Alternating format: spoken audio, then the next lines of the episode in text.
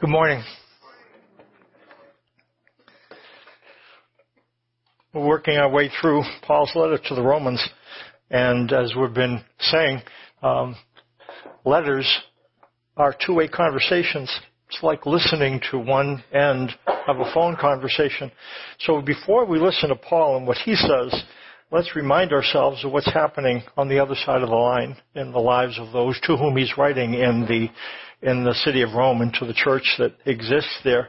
Uh, we've been um, saying that Jews fell out of favor in Rome because of conflict between Jews and Jewish Christians. It became pretty heated and to the point that both classes of Jews, Jews and Jewish Christians, were banished from Rome about 40 AD. Five years later, with the crowning of a new emperor, Jews are once again returning to Rome, and that is significant. Um, Paul writes this letter within several years of the Jews' return.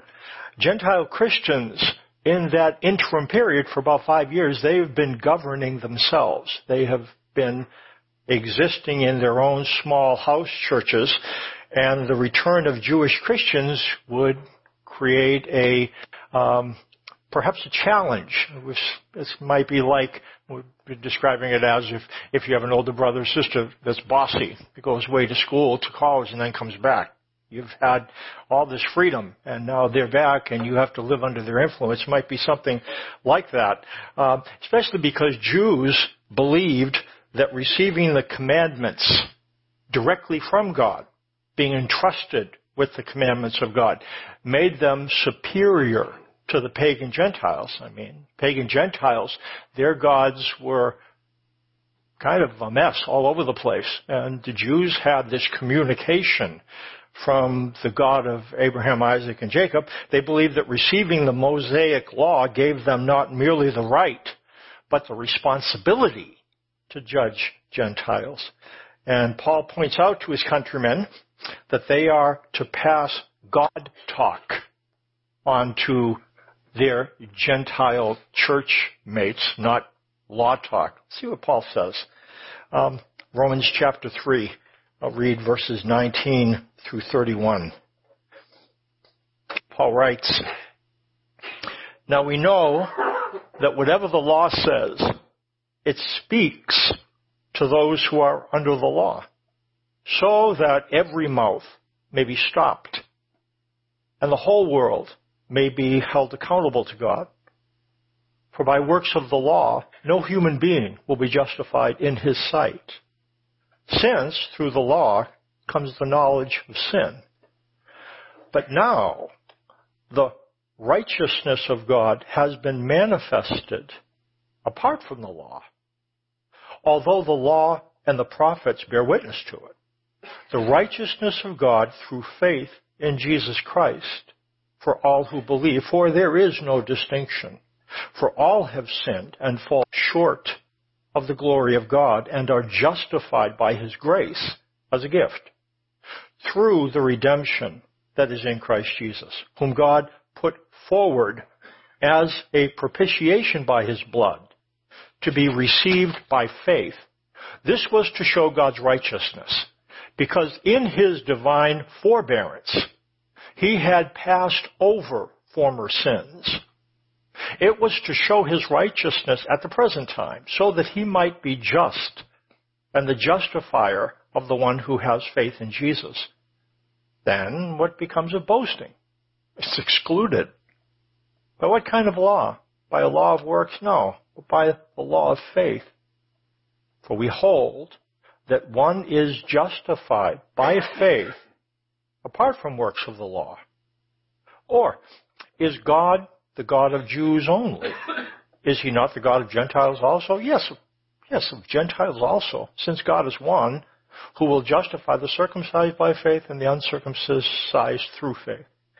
Do we then overthrow the law, the law by this faith? By no means. On the other, on the contrary, we uphold the law. Um, before we understand what the law of Moses says, and that's the law to which he refers, we need to understand who it's spoken to. What it says is the first line here, now we know that whatever the law says, it speaks to those who are under the law. So whatever the law says, and we'll look at what it says, what we have to understand, before we understand what it says, we, under, we need to understand to whom it is speaking. And um, what we know is that the law of Moses is part of a covenant. And we've been saying a covenant is an agreement between God and men. There's two different kinds of covenants, and it's important to understand the difference between them. One is the suzerain vassal covenant, and that's when a powerful king, the suzerain, makes a covenant or an agreement with the less powerful king or governor who is the vassal. The reason why the vassal would want to come into a treaty or a covenant with the suzerain is that they are a little bit vulnerable. And so they enter into an agreement with the dominant king. And there are three things that happen. There are commitments, commandments, and consequences. The commitments are promises on behalf of the dominant king, saying, if you're attacked, I will come to your aid. That's the commitment. There's commandments. There's a price that you need to pay in order to have the benefit of this type of protection. Those are the commandments. And oftentimes they were providing this, providing logs, providing gold, providing something you'd pay for the security that the suzerain's promise afforded. So there's commandments, commitments, and consequences. If you ponied up the money, that you agreed on an annual basis, then you were fine. If you didn't, then there was a problem. And, and there were curses and blessings. Blessings if you complied with the, the stipulations and uh, curses if you didn't. That's a divine, that's a suzerain vassal covenant. Now there's another kind of covenant, which is a covenant when a dominant king just looks for somebody that he wants to benefit. And there are just commitments. He just establishes, I'm going to do this for you, and well, what do I need to do? Nothing. It's just a, it's a divine grant. So, what we need to understand then, that the covenant that God makes with the Israelites from Mount Sinai is the first kind. It's a suzerain vassal covenant with commitments, commandments, consequences, and curses and blessings it was spoken to Jews, was given to them. Um, it really wasn't spoken to us. He didn't really make commitments to us in that covenant, and he didn't make commandments to us. It was spoken to the children of Abraham, to the sons of Israel. It was spoken to. Um, and this is what it says. It's in your worship folder. That just a summary of what was said is what if you fully obey the Lord your God and carefully follow all his commands I give you today, Moses is speaking here, on behalf of God, the Lord your God will set you high above all the nations on earth. All these blessings will come upon you and accompany you if you obey the Lord your God. So there's the blessings, and now come the curses. However, if you do not obey the Lord your God, and do not carefully follow all his commands and decrees I am giving you today, all these curses will come upon you and overtake you. Again, who is God speaking this to? The children of Abraham, the sons of Israel. That's, that's who he just took out of bondage to Egypt and is establishing them and is going to move them into their own land. Why two different covenants? It's a little bit confusing, and people confuse these all the time. Many still believe that everyone exists under the old covenant, and we talk about the new covenant, and some scratch their head. Yeah, I heard there's a new covenant. I think it has something to do with communion, but there's not a bunch of clarity about it. Um, why two different covenants? What it says in Isaiah 55, God is not careless. He doesn't express something without a purpose. Here's what it says in Isaiah, for as the rain and the snow come down from heaven, and they did so yesterday. And do not return there, but we're waiting for that. Okay, might go on.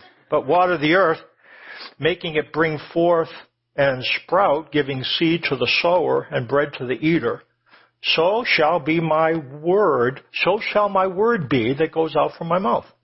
It shall not return to me empty, but shall accomplish that which I purpose and shall succeed in the thing for which I sent it. So then there's a question then. God has a purpose for both of these covenants. What's the purpose of the old? Why would he give that kind of arrangement to the Jews only to override it at the cross and present a new covenant? Uh, what's the intended influence of the law? Look what Paul says. And Paul's an expert at this stuff. He knows this up and down, inside and outside. He was a Jewish Pharisee. He was in a theocracy, the law of God is the law of the land. And Israel was a theocracy, and Paul was one of its politicians, you could see. He was to a democracy, he was to a theocracy what a senator is to a democracy or a lawyer. That's what he did. He understood this. Listen what he says we know that whatever the law says, it speaks to those who are under the law. Why? So that every mouth may be stopped and the whole world be held accountable to God. We have two things that God accomplishes through the old covenant, through bringing this type of agreement toward the Israelites and with the Israelites. What? The first, so that every mouth may be stopped. To be stopped is kind of to understand that you're being charged with something and you understand that there's no defense. So you kind of go, anything to say? Mm, mm, mm, no, because you understand that you're accountable and you're falling short. That's the purpose for the old covenant. It's not a grounds for boasting. And that's the thing that Paul is going to push on. To be under the old covenant is not a grounds for being better than somebody who doesn't have the same type of law. When the law speaks, mankind stops boasting so that every mouth may be stopped. So mankind becomes silent. It's interesting to me. God tells us, and we'll talk about this at the seminar, entering God's rest. God tells us to approach the throne of grace speaking freely, not being silent. It's interesting to me that the influence of the old covenant is not to promote freedom of speech, but to promote its very opposite, silence. And that's one reason why the new covenant has to supplant the old. On this side of the cross, God does not want your silence. He wants you to approach the throne of grace speaking freely. And he doesn't just say that because it's nice. He says it because it's necessary. That's why covenant clarity is important. To think that God still operates by both old and new is to create spiritual schizophrenia. Part of you thinks I need to shut up. Part of you thinks I need to speak freely. What God wants is for us to speak freely. Um, we'll talk about that at the seminar. So that's the person, so that every mouth may be stopped. And the second thing is the whole world may be held accountable to God. Accountable means under the judgment of. The reason the old covenant existed and that it was given to the Israelites is that not just the Israelites, but through them, the whole world will be held accountable to God. How did God pull that off? Well, do you know any things that happened to the Israelites when they came out of Egypt? You aware, now we're not Jews, you aware of any of the things that occurred? plagues, the miracles, the Red Sea. What happened, not only were there events that occurred, but God made sure those events were recorded and that the records of those events would be put in a form that not just Jews would be able to have access to, everyone. Is there any place in the world that doesn't have a Bible? The Bible is translated into almost every dialect and language on earth. Why? So that everyone on the earth would know. And there's enough frightening about those stories. I ran into it in China when many, because they didn't know and they were told things by people who weren't clear about the covenants that they were made to feel afraid and they didn't understand the Old Testament. I'll tell you what, they sure knew about it.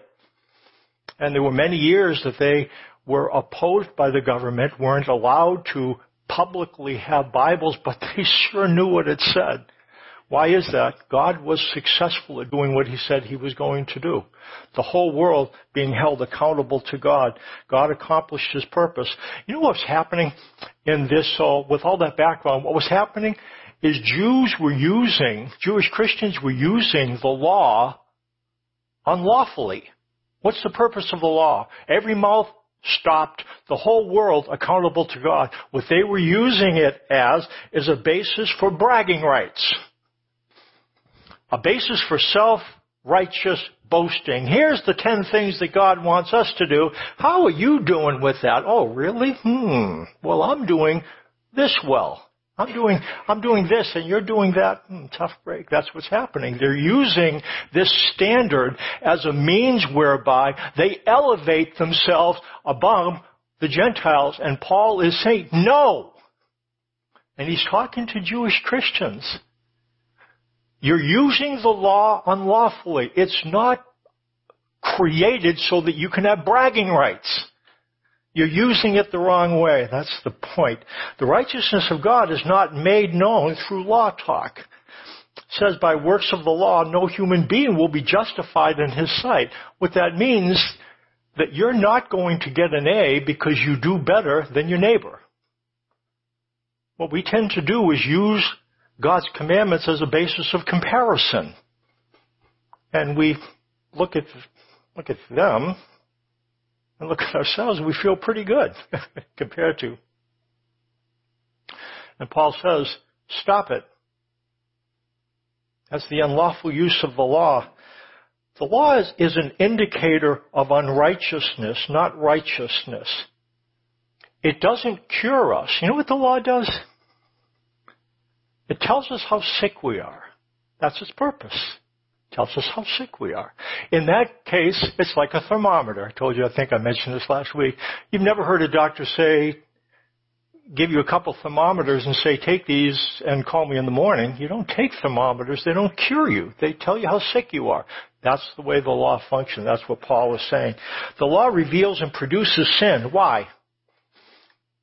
It sets us up so that we can by being aware of unrighteousness, become righteous through faith in Christ and through knowledge of the new covenant and what his death provides. That's why Jesus comes to solve the problem that was surfaced by law. The whole world saying, I don't have a shot. I'm not, I, I don't steal, don't kill, don't covet. I, I don't have a leg to stand on. That's the purpose of the law. The purpose of Jesus is to come and provide a gift, the gift of righteousness, that doesn't rely upon your track record in keeping the commandments.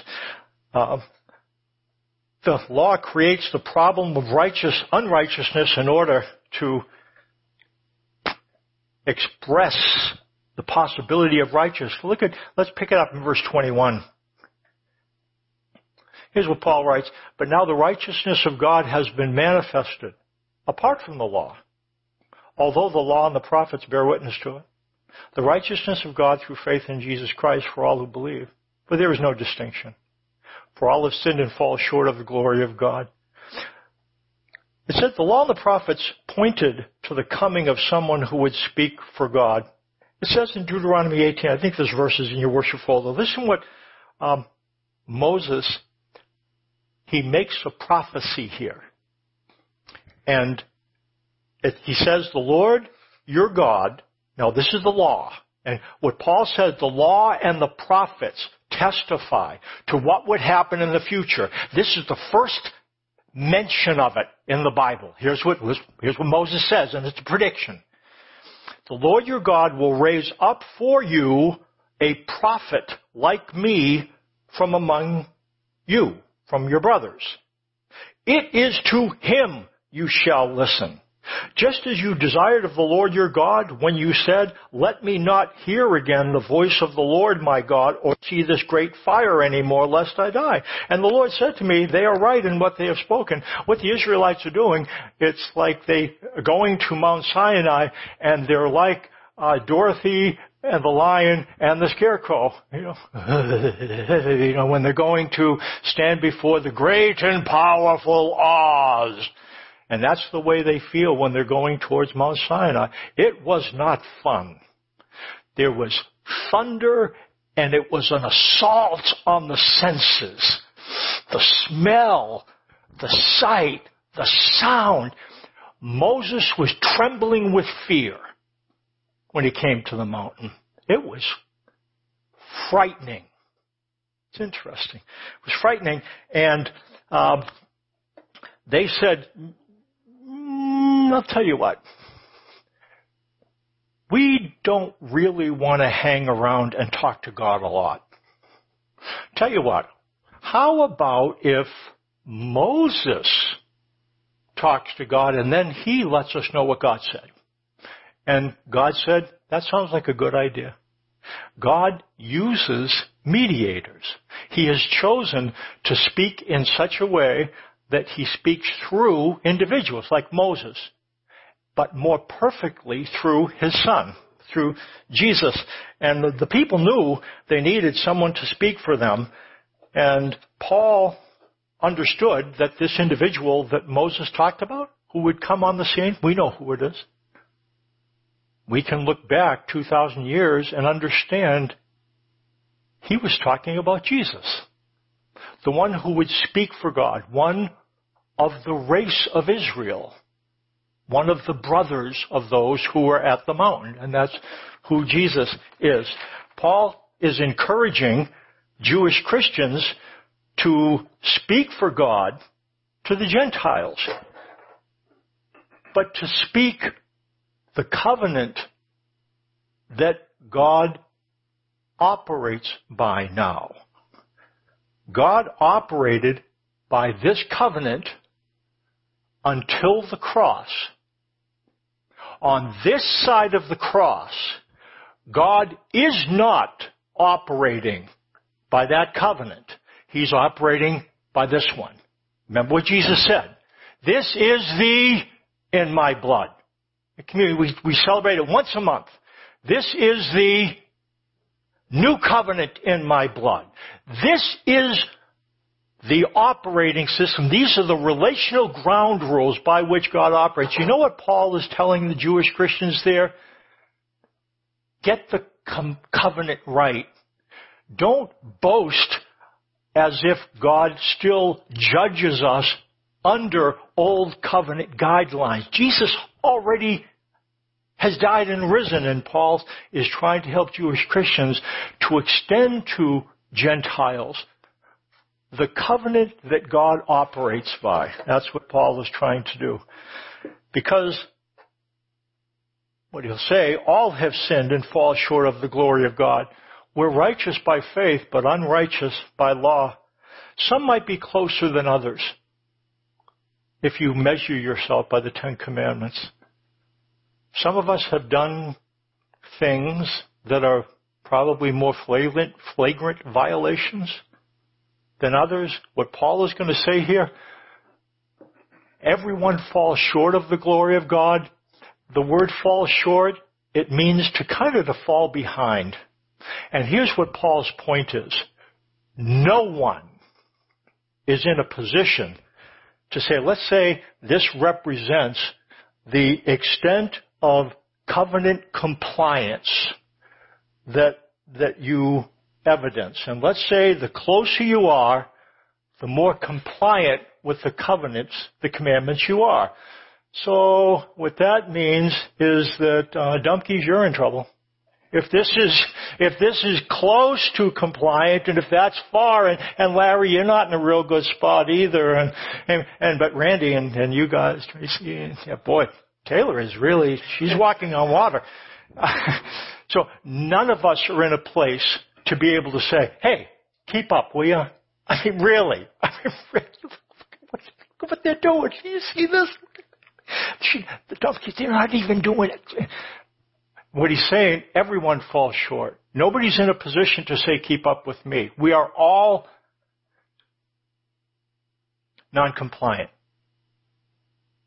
And that's the purpose so that we would understand that we have a lack of righteousness issue, and it says are justified by His grace as a gift through the redemption that is in Christ Jesus. Redemption, here's what redemption means. It's really two things. Redemption means being released and being restored. Redemption means being released from slavery and being restored to sonship. That's what it means. Redemption, release, and restoration. That's what it talks about. You did not receive Romans 8. We'll see it when we get there. You did not receive the spirit of slavery to fall back into fear. What he's saying, God didn't bring you to faith in Christ so that you would act like a slave. You've been released from slavery. You are no longer servants to a master on this side of the cross. That's what redemption means. You're restored to sonship. Restored yeah, because God, before the creation of the world, God wasn't a lawgiver. Now He imposed the old covenant to be able to create a righteousness issue problem so that He could solve it in Jesus. When did He do that?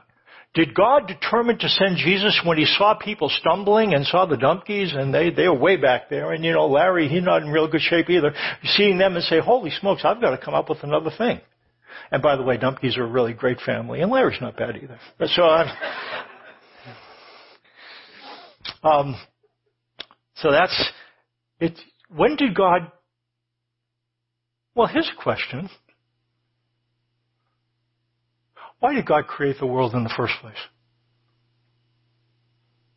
Why did he create people? Did he need to? Was he lonely? You know why God created the world? Because he wanted kids. Wanted more kids. Because he wanted to be a father. Before God was creator, he wanted to be father. So you were in his mind. Now I don't know, but we were as sons and daughters in his mind. And so when he put the Jews under this covenant where they were slaved, his purpose was to re- release from that covenant and restore to sonship. The the original design. Um, this is the message God gave Jews to give to Gentiles. Look what it says in Jeremiah. Here's the prophet. It says the law and the prophets. This is Jeremiah's writing at a time when Israel is going down the tubes. They are going to be taken into captivity. And it's really going to be ugly. Here's what it says. This is the covenant I will make with house of Israel after that time, declares the Lord. But so well, I'm going to read on. I will put my laws in their minds and write it on their hearts. I will be their God and they will be my people. No longer will a man teach his neighbor or a man his brother saying, know the Lord, because they will all know me from the least of them to the greatest, declares the Lord, for I will forgive their wickedness and remember their sins no more.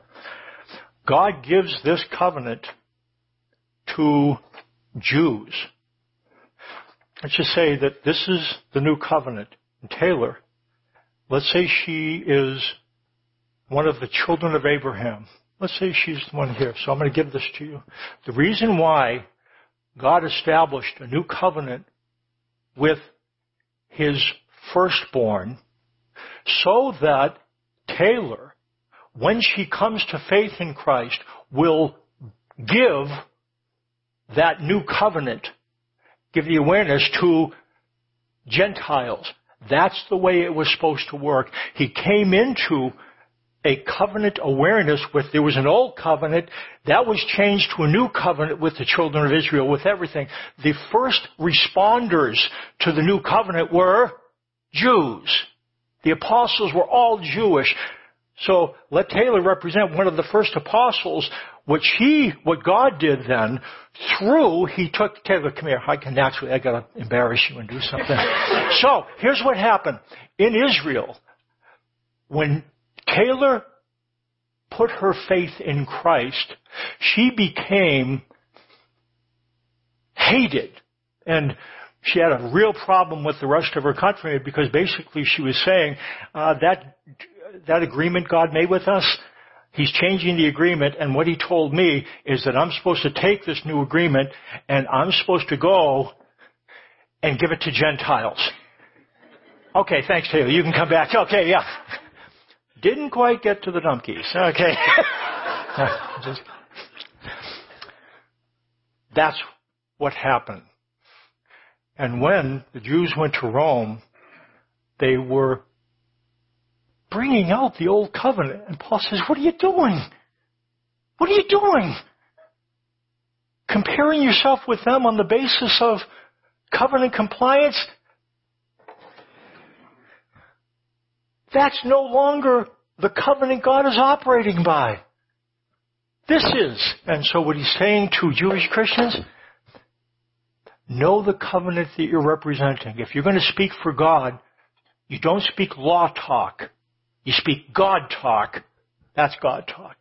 That's what's happening in Romans. Um, Paul clearly expresses new covenant values in this passage. You know the problem is? And this is strange and kind of sad. Many see old covenant values in this passage. I'll tell you what's sad. The way the Bible is translated is wrong. And this, and this is a new version. Propitiation. Let's take the word propitiation. So it, it talks about through the redemption in Christ Jesus whom God put forward as a propitiation by his blood. The word propitiation, what it means, it's like when the deities are angry and you placate the deity. It's like the deities are angry, so sometime you have to get over their anger. That's what propitiation means. And that is the way the writers of the Bible expressed this word. Remember what hileos means? Gracious, favorable, merciful, benevolent. Here's what the word translated propitiation means. The means by which God becomes hileos. That's what it is. The means whereby God becomes hileos. And the writers of the Bible don't just translate that, but interpret it. The way the God becomes hileos is when he sees something dying. When he takes out his wrath on his son. That's propitiation. And that's not what the passage is saying. It's not what's here. It's our assumption, but it's you say, how do you know, Mike? Well, look at the words it uses. It talks about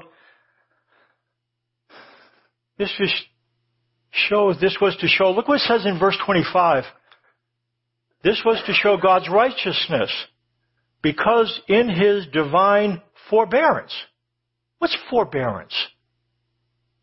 When somebody is forbearing, they don't react, they don't react. Right? Am I wrong? It's talking about God's forbearance, not the expression of punishment, the absence of it.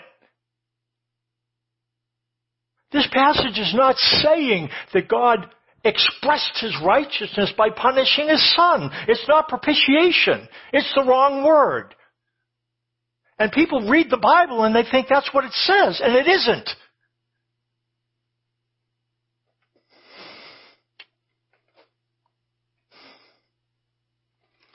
Because in his divine bear, forbearance, it's another thing. And again, I, people are smart.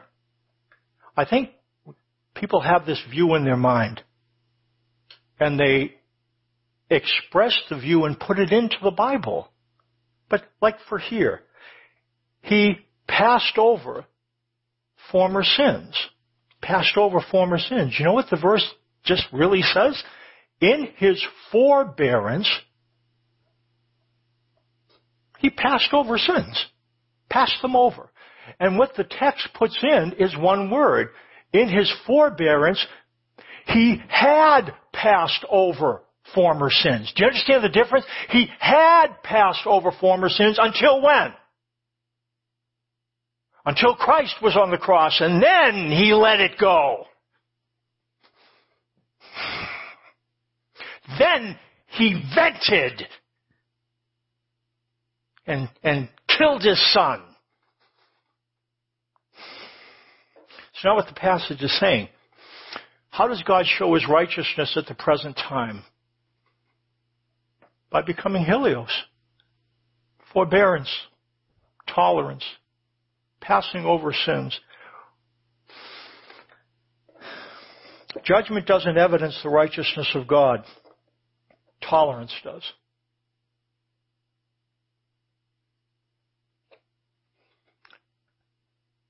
That's what he wants with the Jewish Christians that are in Rome. Don't judge these people. Be tolerant of them. Know how long it took. Don't judge them. Don't use the commandments as a basis for being better than them, making them feel ashamed. Be tolerant. Be forbearing. Pass over sins. Just like God did. That's the point of this passage. And the way it's turned, this passage is used to teach that God punished his son and it is not what the passage is teaching, in my opinion. There's an article in here.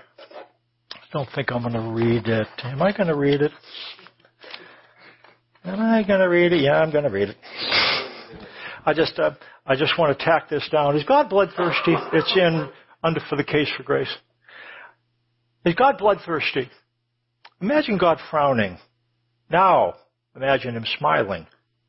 A sacrifice of atonement is the reason for the smile. It is the means by which God's favor is restored. God presented him as a sacrifice of atonement through faith in his blood. He did this to demonstrate his justice because in his forbearance, he had left the sins committed beforehand unpunished. He did it to demonstrate his justice at the present time. So as to be just and the one who justifies those who have faith in Jesus. Jesus' mission on this planet was to function as the sacrifice of atonement. Because of what he accomplished, God the Father smiles. His favor is restored. Now, if you know anything about sacrifices, this might raise some disturbing questions about God the Father. Animals used as sacrifices were slaughtered. Are we to, to conclude that God looks at an animal bleeding to death and then smiles? This question becomes even more disturbing when we plug Jesus Christ into the equation when he becomes the sacrifice of atonement, did God the Father watch his son die in order to exhaust his wrath against sin? Did God the Father punish sin by punishing Jesus? We read about God's forbearance in the passage. Forbearance means self-restraint. It's the opposite of God blowing his top. Someone who demonstrates forbearance contains anger and wrath. The cross is not a place where God's anger and wrath were unleashed. The cross is a demonstration of God's forbearance a place where God's anger and wrath were restrained. We read that God had left the sins committed beforehand unpunished. This, translation, the New International Version, suggests that God saved up the wrath that had been building because of prior human sin and poured it out on Christ. However, another translation offers this translation. In the forbearance of God, he passed over the sins previously committed. This paints a completely different picture it suggests that God passed over sins on the cross. It suggests that God demonstrated self-restraint at the cross. He suggests that the cross is a place where sin went unpunished. This image fits in better with Judaism, the religion from which Christianity was birthed. And I'll let you, I think I'm going to let you read the rest of that if you care to. Uh, at the end of the article, um, it asks a question. Uh, God demonstrate his forbearance on the day Jesus died. But what about the savage beating he took? What about the agonizing ordeal on the cross? What about his death? He certainly didn't walk away from the cross unharmed. God the Father did not punish Jesus on the cross, sinful men did. Consider him who endured such opposition from sinful men, so that you will not grow weary and lose heart. Jesus is our scapegoat. His blood is not to be understood as life taken in anger. His blood is to be understood as life given in love. And if you read the other part of the article, you'll get that. Okay, let's, let's finish up a couple things. Three points of application. Number one, how do we use the law lawfully? So, how do we relate to the Ten Commandments? We don't use them as a basis for becoming acceptable to God. That comes through faith in Christ. Faith that God is operating. Whoop. Up. now I did it.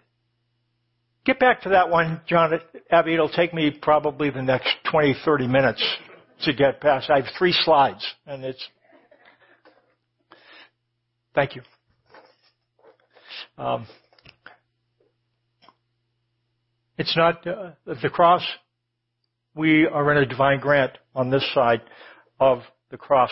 Um, how do we use the lawful law lawfully?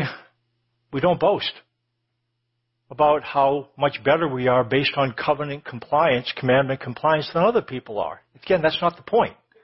It's not the purpose. Um, we put the law in its proper place. We uphold the law. We don't detonate the law. We uphold it. You know what to uphold means? It's to put it in its right place. It's to stand it up. We, we put the law in its place. What is the law? You know what the law, you know where it belongs. It doesn't belong in the cure drawer. It belongs in the examination drawer. It's the thing we use to determine how sick we are. That's the way the law functions. It's not a cure, it's a diagnostic tool. Uh, so we, we use it that way. Application, um, God wants us to approach the throne of grace with confidence. We'll talk about this. There's a couple things that happen, even in the wilderness. In the first year, I'm going to read two passages, and then I'm, I'm, I'm going to close this up. Um, God's goal in the wilderness in the first year, when they were at this place and the people were struggling with what God was asking of them, here's what it says.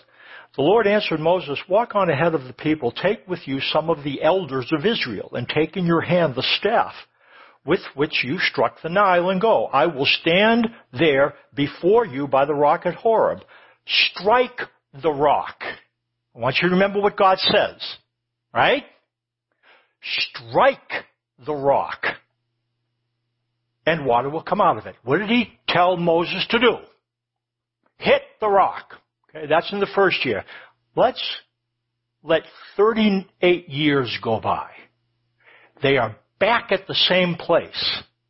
Having wandered around, now they're back in the same place. I want you to listen. Here's what happens. A similar thing. The Lord said to Moses, take the staff,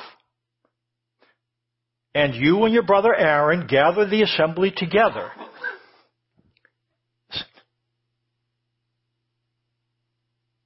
Speak to that rock before their eyes and it will pour out its water. You will bring water out of the rock for the community so they and their livestock can drink. So Moses took the staff from the Lord's presence just as he commanded him. He and Aaron gathered the assembly together in front of the rock, and Moses said to them, Listen, you rebels, must we bring you water out of this rock? Then Moses raised his arm and struck the rock with his staff. Wait a minute. He wasn't supposed to do that, was he? Do you know what God wanted to teach them in the wilderness? To speak to the rock. Do you know what God wants us to know? He wants us, He really does. He wants us to approach the throne of grace speaking freely.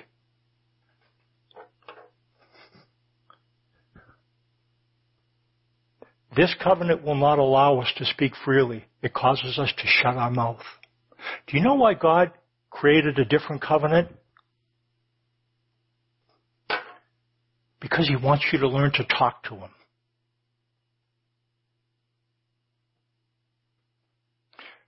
Because that's what happens between a son, a daughter, and a father. Judgment is what happens between a slave and a master. God does not see himself as your master and you as his slave.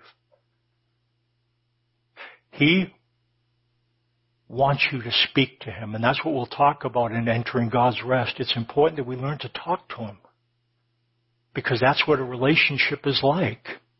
And again, you're saying, Mike, I don't do that very well. I get that. But we're going to continue to think about who God is and what covenant he operates by. And over time, we'll become a little more comfortable and a little more comfortable in learning to speak to him because that's what he wants. The old covenant shuts our mouth. And the new covenant, if we understand it, opens it. We're going to close with a song. Brett, come on up. And the team Taylor and uh, Mark.